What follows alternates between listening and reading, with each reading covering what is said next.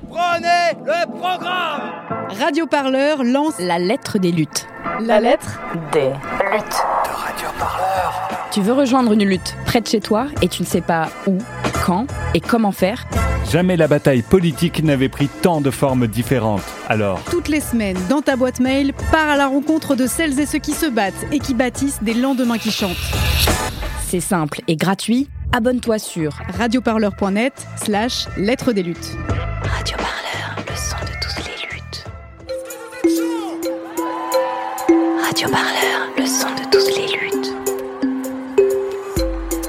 Vous écoutez un entretien de Radio Parleur, le son de toutes les luttes.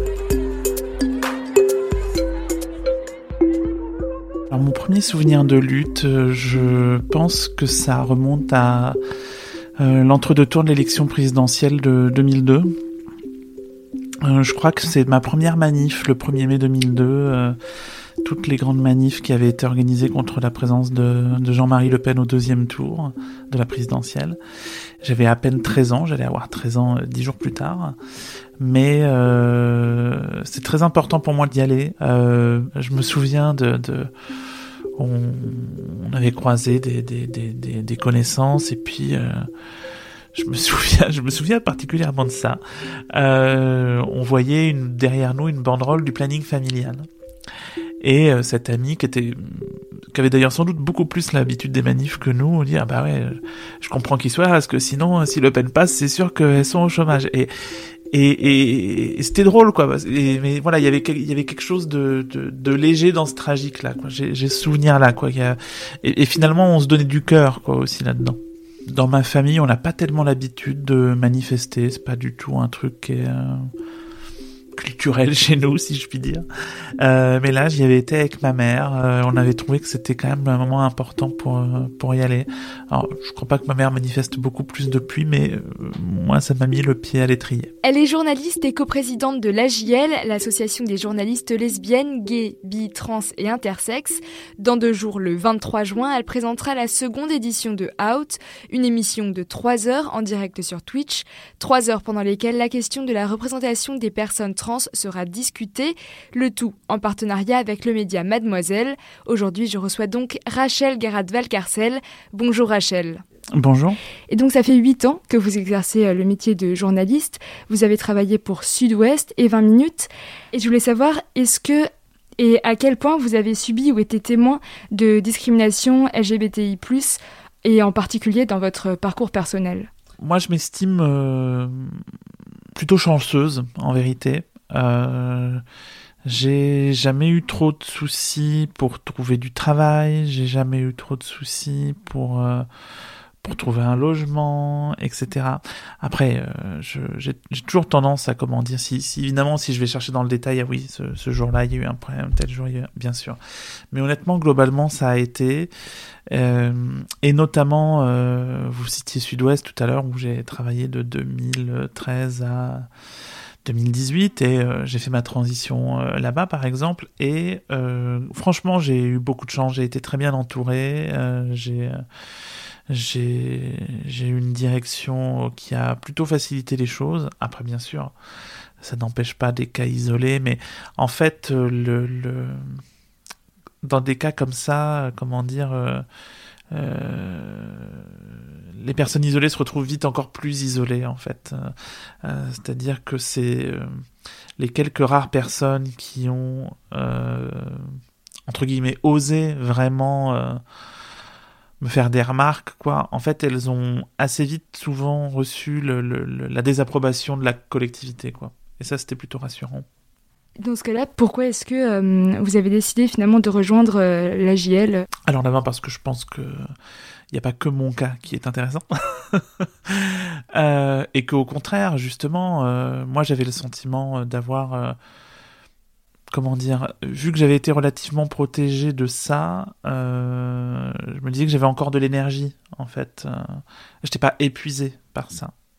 Même si j'y suis allé sur le tard, en vérité, enfin sur le tard, beaucoup dire, mais euh, pendant très longtemps, je trouvais pas du tout ça nécessaire de militer. De, moi, je me voyais pas comme militante du tout. euh, euh, non, c'est plus sur un contexte plus général. Quoi. Moi, le, le choix d'adhérer à la JL, il est arrivé bon parce que déjà je voyais depuis longtemps cette association, je suivais quand même un peu de loin ce qu'il faisait.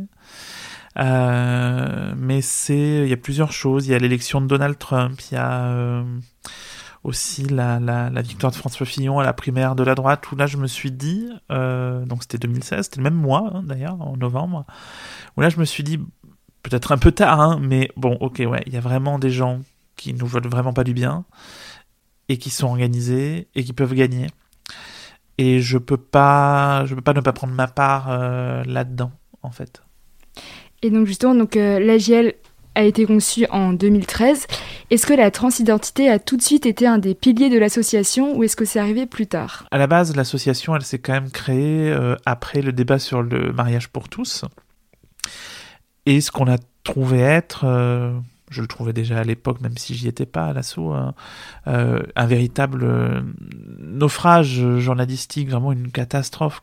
Les choses ont été très très mal faites et il fallait il fallait une prise de conscience, quoi. Il fallait faire quelque chose. Et je crois que c'est ce qui a été fait avec la création de, de la JL. Après, euh, moi, depuis que je suis là, c'est-à-dire euh, 4 ans bientôt, euh, j'ai toujours ressenti euh, une forte... comment dire Une forte... un fort souci de pas laisser ces sujets-là sur le côté, dans le sens où, oui, bien sûr les personnes trans à la JL, elles sont loin d'être majoritaires. Hein. Alors, il y en a un petit peu plus aujourd'hui, mais quand je suis arrivé, euh, on avait peut-être 2, 3 sur à l'époque 60, euh, 70 personnes. Donc évidemment, moi j'habitais pas Paris en plus à l'époque, donc imposer ça, c'est pas forcément ça. Mais en fait, j'ai jamais eu à l'imposer. c'est comment dire, il y a toujours eu un souci là-dessus. Pareil sur, je pense à cette, ce souci, ce, comment dire, cette exigence en fait de de ne pas avoir euh, des scènes toutes blanches quand on fait les outdoors, par exemple. Euh, ce, souci de, de l'accessibilité pour euh, les personnes malentendantes, etc. c'est donc j'ai même s'il y a les personnes concernées sont pas forcément très nombreuses à l'assaut, j'ai toujours trouvé, j'ai jamais eu de souci à faire passer ces considérations-là, si vous voulez. Et donc là, vous venez d'évoquer les outdoors. Est-ce que vous pouvez revenir un petit peu sur euh, ce que c'est? Alors les outdoors, c'est les prix de la visibilité euh, LGBTI. C'est une, euh, ça se fait sous la forme d'un gala en fait, d'une cérémonie de remise de prix. ça existe depuis 2017. Il y a eu une édition en 2018 et 2019. Depuis, c'est un petit peu plus compliqué de l'organiser. En 2020, évidemment, cette année encore, même si on désespère pas, mais c'est difficile. C'est difficile vu le contexte sanitaire et économique.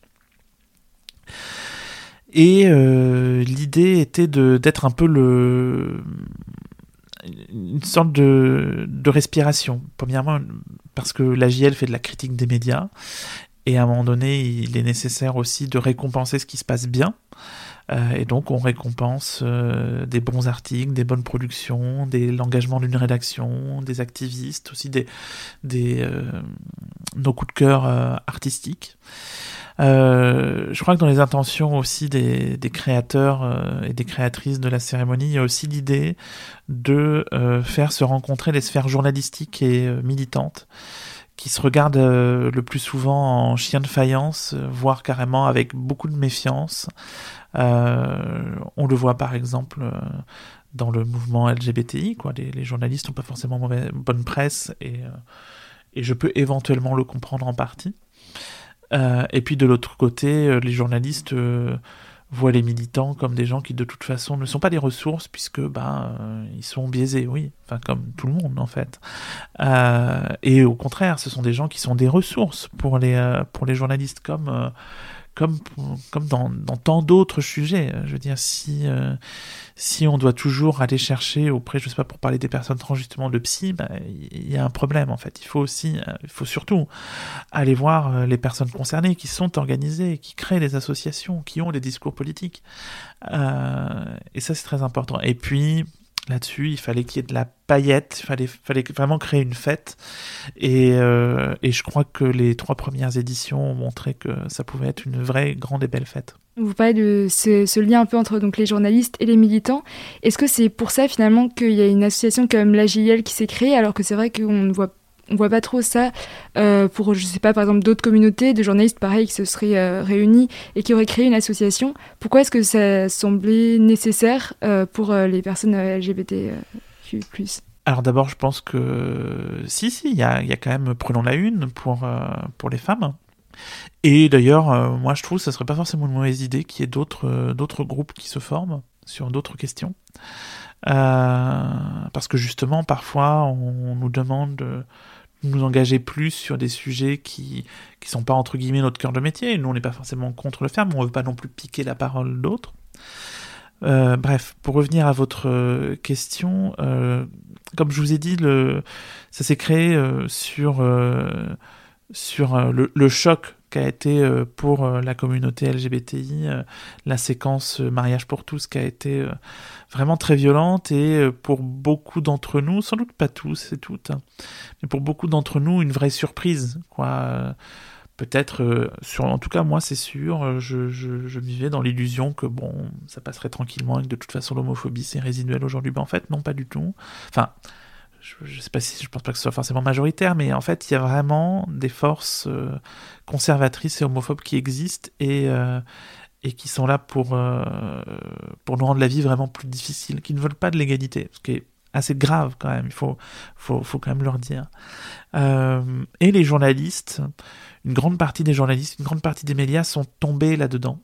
C'est-à-dire, on avait une organisation, la Manif pour tous, très bien organisée, très bien huilée, euh, qui, euh, qui leur offrait sur un plateau ce que les journalistes veulent, c'est-à-dire des gens qui savent parler sur un plateau, qui leur offrent du clash, qui leur offrent de la confrontation, qui leur offrent euh, des heures et des heures de direct potentiel les dimanches de manifestation.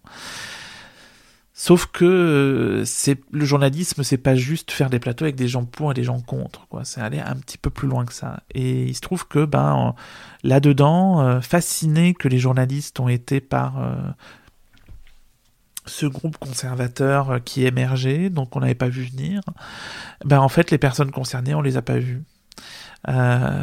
et ça, c'est journalistiquement un vrai problème. Et euh, la JL s'est créée là-dessus, sur voilà, il faut de la visibilité et il faut un meilleur traitement de ces sujets-là. En fait, les, journalistes, je fais des généralités bien sûr, hein, il, y a, évidemment de, de, très bonnes productions et honnêtement ça va quand même plutôt vers le mieux. Euh, mais euh, trop souvent les journalistes traitent ces sujets-là par-dessus la jambe en fait comme si ça méritait moins d'attention, comme si c'était un peu gêné aux entournures. Mais euh, après, je, nie pas la complexité de certains sujets. Les sujets euh, qui touchent aux personnes trans peuvent être parfois extrêmement complexes. Ça, j'ai pas de souci à le reconnaître. Sauf que les sujets complexes, en fait, les journalistes, ils doivent traiter ça tous les jours. Il n'y a pas de raison que ces sujets-là, qui concernent des milliers, des centaines de milliers, et même des millions de personnes, si on parle de toute la communauté tout entière, euh, soient moins bien traités que les autres, en fait on fait un moins bon journalisme quand on, euh, quand on ne traite pas ou quand on traite ça par-dessus la jambe. Ça, c'est important de le dire. C'est pas juste une question militante, c'est une question de journalisme en fait. Radio Parleur, le son de toutes les luttes. En se rendant compte de ce mauvais traitement, Plagiel met en place euh, de l'éducation aux médias, donc on a parlé des outdoors qui était aussi quelque chose à part. Est-ce qu'on peut revenir un peu là-dessus sur euh, cette forme finalement d'essayer d'avoir euh, un impact sur la scène médiatique par cette association? Alors on fait plusieurs choses. D'abord on fait une, veille, on regarde ce qui, ce qui a de bien, ce qui a de moins bien. Depuis trois ans on fait une newsletter où on, qui est mensuelle, où on, on donne un peu nos, nos coups de nos coups de chapeau et nos coups de griffe, si je puis dire. Euh, on fait aussi euh, des euh, formations. On va dans les écoles de journalisme, dans des IEP, un peu ailleurs. On va aller dans des collèges, même bientôt. notre idée, c'est aussi de proposer ça à des rédactions, à des syndicats de journalistes, pourquoi pas, à des euh, organiser des formations, comment dire, pour, euh, pour des journalistes freelance qui ne sont pas forcément dans une rédaction, pour euh, sensibiliser à l'intérêt de ces sujets, à l'importance de les traiter, à l'importance de les traiter bien. Et puis il y a aussi le, entre autres, hein, le, kit informer sans discriminer. qui est à destination des journalistes, mais qui est consulté bien au-delà, qui sur une, une, grosse dizaine de chapitres, si mes souvenirs sont bons, ben voilà, aborde chacun des grands sujets. Il y a notamment parler correctement des personnes trans, éviter la sérophobie, éviter éviter les polémiques inutiles sur l'ouverture de la PMA, etc. Ça c'est un gros travail qu'on a fait sur sur ouais de pédagogie qui n'est pas exhaustif évidemment. À un moment donné, on n'est pas là pour mâcher tout le travail euh, des journalistes, mais euh, qui fonctionne bien. Puis aussi, il nous est arrivé de faire des études. Euh, là dernièrement, on a fait une étude sur les grosses têtes. On a écouté pendant cinq semaines les grosses têtes pour déceler ce qui avait potentiellement de problématique. Bon, ben, on n'a pas été déçus. Le sexisme, l'homophobie, le racisme sont présents continuellement et massivement, et il s'agit de dénoncer ça. L'année dernière, euh, pour le premier épisode de Out, justement, vous avez traité un peu de visibilité grandissante euh, des femmes lesbiennes, bisexuelles et pansexuelles, dans la culture mainstream notamment. Euh, vous avez aussi traité de la, PMA, du racisme médiatique. Et cette année, l'émission donc s'intitule Personnes trans dans les médias, on attend encore la transition. Pourquoi ce sujet s'est justement imposé aujourd'hui? Ça fait un an et demi, quelque chose comme ça, qu'on voit monter un tout petit peu en France un, sujet, là aussi venu euh, de franges réactionnaires, sur euh, le, la question des personnes trans et plus précisément des femmes trans, sur la remise en cause euh, de leur place en tant que femmes dans la société, et donc par extension de leur place dans les mouvements féministes. Euh, c'est venu euh, de manière assez marginale, mais certains médias ont vraiment vu un filon et donc ça s'est un peu développé. Pas du tout dans les mêmes proportions que ça peut être aux États-Unis et même surtout au Royaume-Uni, mais il y a quelque chose et, ça nous interroge parce que euh, vu que ça reste quand même limité, on, on se pose toujours la question est-ce qu'il faut le traiter au risque de faire de la pub à ces personnes-là? Ou est-ce qu'on fait autrement et euh, là, on s'est dit qu'il fallait quand même faire quelque chose, fallait marquer le coup. Alors, on parlera pas que de ça, mais on parlera aussi du fait que euh, les sujets euh, avec des personnes trans sont devenus un petit peu plus mainstream aujourd'hui. On a vu beaucoup de choses, on a vu beaucoup de unes sur entre guillemets la révolution du genre avec des médias très en pamoison devant les personnes non binaires, les personnes trans. Et donc tout ça mis bout à bout nous a fait dire qu'on avait vraiment de la matière. Et puis par ailleurs, il se trouve que ces derniers mois, euh, notamment, il y a eu beaucoup d'initiatives du côté des communautés trans euh, pour euh, reprendre en quelque sorte pas les moyens de production, mais les moyens médiatiques. Quoi. Il y a l'initiative XY Media, il y a Trans qui a créé un annuaire de d'acteurs et d'actrices trans ou non binaires. Il y a Lexi qui, avec son compte son compte Instagram Trans et son propre média. Et donc c'est intéressant de voir en fait comment ça se passe quand c'est des personnes trans qui sont aux manettes. En fait, qu'est-ce que ça change par rapport à ce regard parfois surplombant euh, sur euh, les personnes trans dans les médias mainstream? Alors justement, donc euh, je voulais parler donc de ce regard, donc qu'on peut appeler un regard cisgenre. On a pu accueillir Alexia à Radio Parleur en début d'année, et donc elle a essayé de définir ce, ce, regard. Alors le cisgaze, c'est un mot qui a été formé en miroir par rapport au male gaze. Donc le male gaze, c'est le regard masculin, euh, une notion en sociologie qui définit la façon dont euh, le regard d'un genre qui a une position euh, hégémonique culturellement, socialement, économiquement, va impacter la représentation, les discours et du coup la position d'un autre genre, en creux le féminin, dans la société. Pour le cisgaze, en fait, on est dans la même dynamique, comment est-ce que le regard cisgenre il impacte les représentations, mais aussi du coup la possibilité d'exister en tant que personne trans dans les espaces sociaux? C'est un, regard qui est extrêmement euh, déformant euh, parce qu'il il ne prend pas en compte euh, la réalité de la personne qu'il regarde, mais ce qu'il en perçoit avec son background culturel et social et euh, sur les transidentités, ce background dans notre société, il est, euh, euh, fait de stéréotypes. Il est fait de, il n'est pas fait d'une éducation, il est fait de stéréotypes. C'est d'ailleurs une des, un des manques autour de la visibilité des personnes trans. Je crois qu'on peut affirmer euh, que depuis quelques années, les personnes trans sont activement de plus en plus visibles, mais que dans les médias dits mainstream, dans la culture, cette représentation, cette visibilité, elle n'est pas encore aux mains des personnes trans et que de fait, c'est pas une visibilité qui euh, est accompagnée de façon euh, systémique, de façon systématique d'éducation et elle véhicule encore des vieux, des vieux clichés culturels. Radio Parleur, le son de toutes les luttes. À votre avis, qu'est-ce qui va changer justement avec euh, notamment ces médias qui ont des rédactions euh, souvent 100% euh, trans, par exemple comme XY qui est en train de se lancer? Qu'est-ce que ça va changer ces, deux formes de regard en fait? Est-ce que ça va peut-être se heurter ou est-ce que au contraire ça peut donner enfin une, une autre vision, enfin s'éduquer En vrai, ça c'est une question que je me pose encore. Je sais pas trop. Euh, moi, je suis, euh, je regarde ça avec une très grande bienveillance. Je suis euh, très bluffé, par exemple, par ce que fait XY Media. Je trouve que sur le fond et sur la forme, moi, je suis très bluffé sur le fait que ce soit très léché comme comme comme mise en image, etc. après, on est d'accord ou pas avec ce qu'elle raconte. Je veux dire, il s'agit pas non plus de, de, de comment dire de, de de mettre sur un piédestal. Euh, je veux dire, les personnes trans disent aussi des conneries parfois. Hein, je veux dire, il n'y a pas de souci là-dessus. Mais voilà, moi je regarde ce qu'elles font avec euh, ce qu'elles font avec euh, beaucoup beaucoup de bienveillance. Mais moi, c'est vraiment une question que j'ai envie de leur poser en fait mercredi justement. C'est qu'est-ce que ça change? Est-ce que c'est quelque chose Qu'est-ce que ça change? À qui ça se destine? Est-ce qu'on parle Est-ce qu'on se parle à nous-mêmes? Et après tout, pourquoi pas, moi j'ai pas de souci avec ça. Est-ce qu'on parle à d'autres aussi? Comment on fait? C'est euh, là-dessus, honnêtement j'ai plein d'interrogations et euh, je pense que c'est pour ça que, notamment pour ça que l'émission sera intéressante parce que je là-dessus pour le coup j'ai pas d'opinion préconçue. On parle donc ici de diversité de, de points de vue. Et en quoi est-ce que cette diversité, pas forcément uniquement en lien avec les personnes trans, en quoi est-ce que c'est important finalement dans les médias d'avoir une diversité de point de vue, tant euh, au niveau des personnes qui s'y expriment qu'au niveau euh, de la production et du journalisme?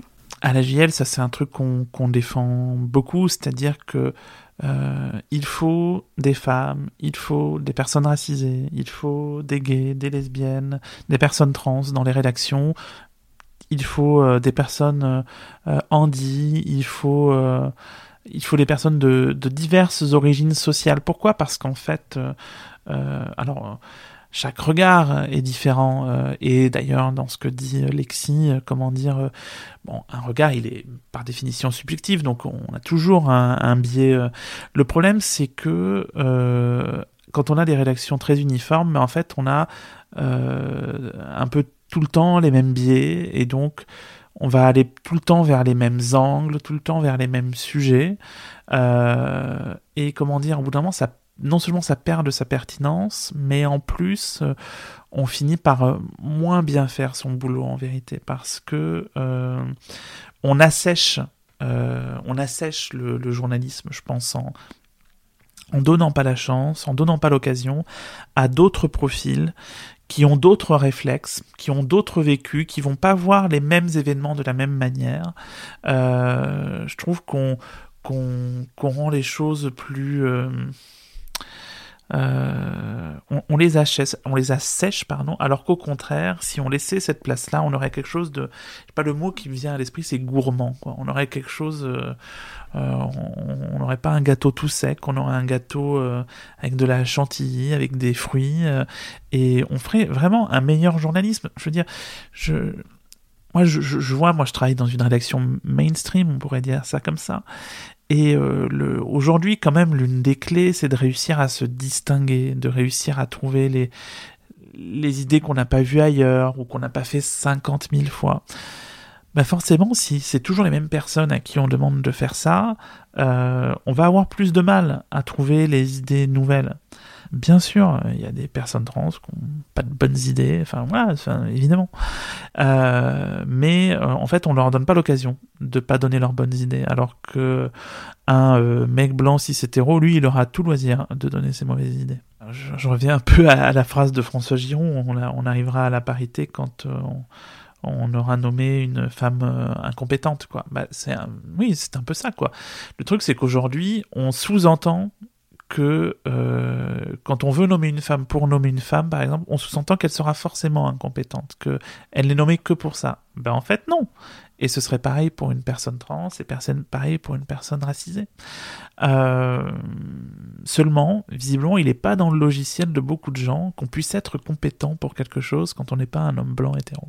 Et donc bah là, on parle un peu euh, de ce qui va, ce qui va pas trop, ce qui est maltraité quand même sur la scène médiatique. Mais est-ce que vous avez des conseils euh, de revues, de podcasts, de reportages qui justement pourraient être des exemples et qui traitent bien finalement le sujet?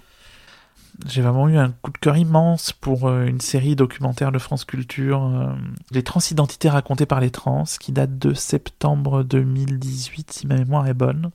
C'est vraiment, donc c'est 4 heures de documentaire à peu près où on n'entend que des personnes trans. Euh, et c'est ce qu'on veut faire aussi. Euh, mercredi soir, il n'y aura que des personnes trans en plateau et ça c'est vraiment important pour nous.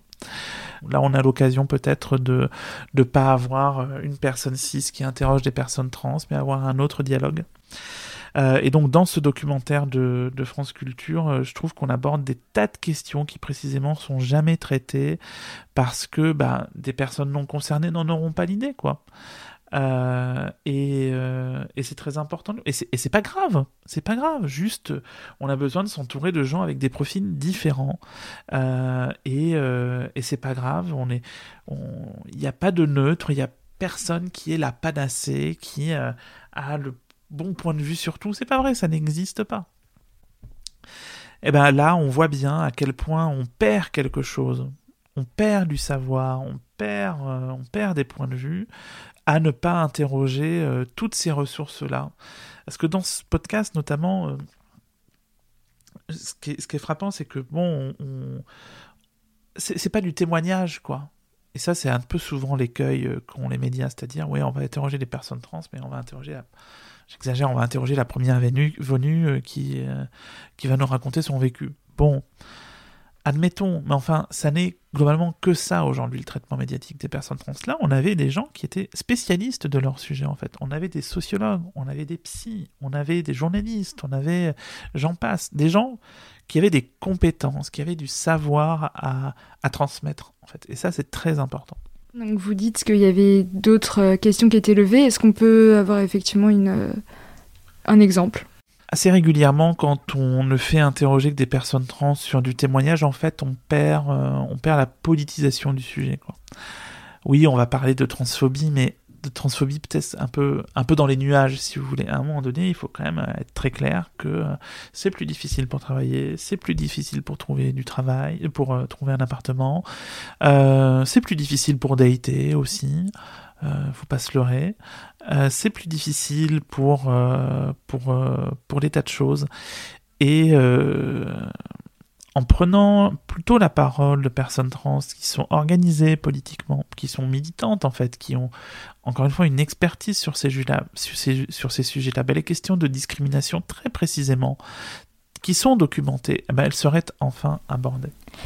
Et alors je voulais revenir aussi, on en a un peu euh, abordé la question avant, euh, mais euh, vous avez écrit dans un article pour Slate en 2018, donc un article intitulé Transidentité dans les médias, il est temps de sortir de la sidération. Et vous dites alors, je cite, donc la visibilité et la représentation sont des enjeux fondamentaux, mais malgré des efforts bien réels et des productions parfois de qualité, en France, médiatiquement parlant, on est, semble-t-il, resté loin du point de bascule pour les personnes euh, donc transgenres dont parlait le Times en 2014 et on reste trop souvent euh, aux mêmes angles journalistiques, éculés donc avant, après la transition physique, les traitements médicaux, les opérations, les parents forcément en détresse, et vous finissez par cette phrase les personnes trans méritent mieux. Donc là, on a, a un peu parlé, donc on, vous nous dites que ça va un peu mieux, mais je sais aussi notamment que euh, XY Media s'est lancé parce que euh, ont l'impression que quand même le traitement euh, médiatique évolue un peu dans le mauvais sens. Euh, ils font aussi euh, notamment référence euh, en Angleterre où finalement il y a eu des, des ça s'est répercuté dans, les lois puisque mmh. les personnes trans n'ont plus accès notamment à des médicaments qui stoppent les hormones quand ils sont mineurs. Je voulais savoir qu'est-ce que vous avez à dire sur un peu ce double mouvement où on en parle plus mais en même temps on a l'impression que des fois on en parle plus mal? C'est certain, quand on en parle plus, il y a plus de risques qu'on en parle mal aussi c'est vrai. Après, c'est aussi en partie un risque à prendre, je pense. Euh, Enfin voilà, quand on fait plus de choses, quand on tente plus, il y a plus de déchets. Voilà, c'est une évidence. Après, moi, l'impression que j'ai par rapport à ce papier, ce papier, le titre, c'est Il tente de sortir de la sidération, je crois. Moi, j'ai l'impression que les journalistes sont sortis de la sidération, mais pour rentrer un peu dans la fascination, en fait. Euh, C'est-à-dire, on est passé du Oh au Waouh et donc, euh, c'est pour ça qu'on voit beaucoup de titres sur la révolution du genre. Alors, ce qui est une bonne manière pour rien anglais du tout dans votre sujet. Euh, la ça veut rien dire, hein, globalement, hein, puisque comme si on avait découvert, là, en 2020-2021, que les questions de genre avaient des répercussions euh, très claires sur comment on vit en société. Euh, ça, c'est pas les personnes trans qui l'ont inventé, hein. Loin de là. Après, on sait bien que euh, la visibilité, elle a euh, ses ambivalences. Et euh, très, directement pour les personnes trans. Il y a beaucoup de gens qui, disent, et j'entends en partie ce discours, il faut, le reconnaître, ben, la visibilité des personnes trans, c'est aussi en partie une mise en danger. Et on sait qu'il y a des personnes trans qui sont très visibles, je- enfin très visibles, manière de dire, mais je pense par exemple aux personnes trans travailleuses du sexe, et euh, elles le payent chèrement de leur vie, parfois, il faut quand même le rappeler. Euh, et donc oui, oui, il y a, y a une ambivalence là-dessus. Après, justement, c'est une question qu'on se posera vendredi. Euh, est-ce que c'est, est-ce que cette visibilité provoque une réaction, vraiment au sens propre de réactionnaire, ou est-ce que paradoxalement, c'est aussi les réactionnaires qui provoquent cette visibilité Je pense par exemple à la théorie du genre, au moment euh, de la manif pour tous, justement. Euh, qui avait entendu parler des questions de genre avant que ce soit la manif pour tous qui le mette euh, sur le devant de la scène médiatique En vérité, des spécialistes, des gens vraiment militants, mais au-delà, pas tellement.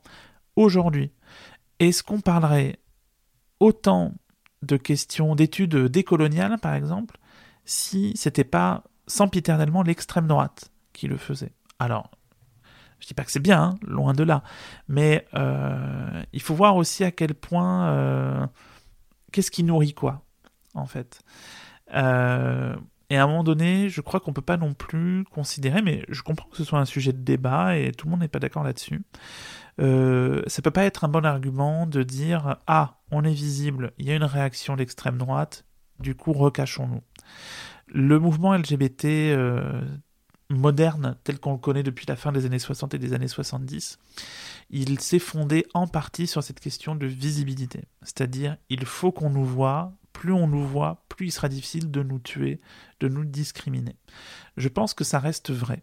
Alors, ça ne veut pas dire que ça n'a pas son lot de, contraintes, ça les a. Euh, mais euh, si on n'est plus là, si on n'existe plus, euh, si, on ne nous voit plus, on n'existe plus. Si on ne nous voit plus, notre agenda n'existe plus. Alors, je dis pas que c'est toujours un franc succès aujourd'hui, hein, bien sûr que non. Mais je ne vois pas d'autre option. Peut-être que j'ai tort, mais moi j'en vois pas d'autre. J'avais une dernière question donc, euh, sur euh, l'émission qui aura lieu euh, ce mercredi. Donc, vous réalisez cette émission en partenariat avec Mademoiselle. Donc, c'est un média en ligne qui est qualifié de féminin, parfois de féministe. Pourquoi est-ce que vous avez choisi ce partenaire qui, alors certes, traite des sujets LGBT+, mais qui n'est pas non plus spécialisé dans le sujet? Non, non, effectivement. Alors plusieurs choses. Euh, D'abord, il se trouve qu'on a des membres de l'AJL qui travaillent euh, là-bas et ça facilite, euh, ça facilite forcément les liens. Il y a eu quand même un, gros renouvellement à, Mademoiselle avec des un, vrai changement d'équipe à la direction de de ce média.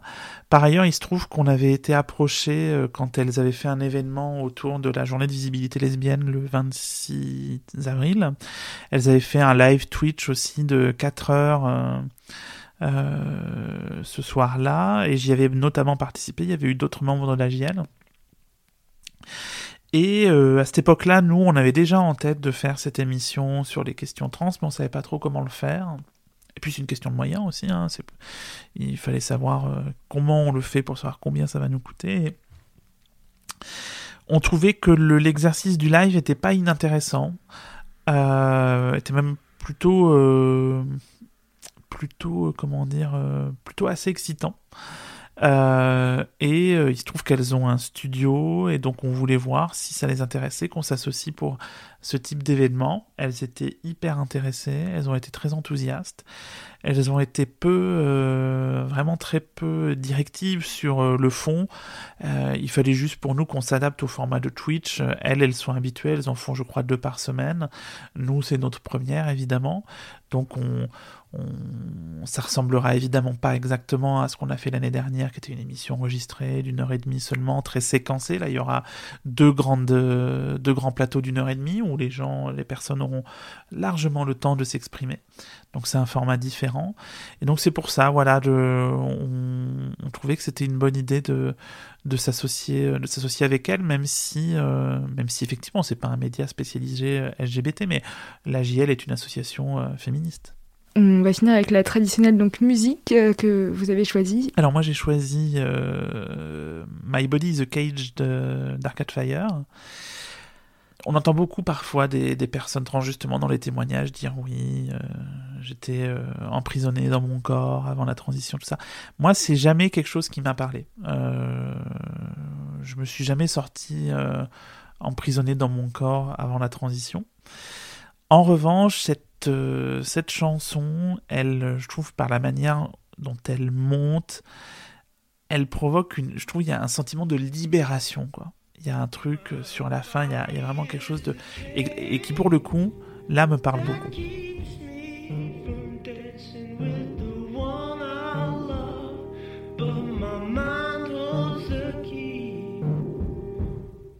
Merci beaucoup. donc euh, merci euh, Rachel d'avoir répondu euh, à notre entretien. Et donc on rappelle que l'émission Out aura lieu ce mercredi, le 23 juin à 20h sur la chaîne Twitch de Mademoiselle. Absolument. Merci. Merci. Radio Parleur, le son de toutes les luttes. Écoutez-nous sur radioparleur.net.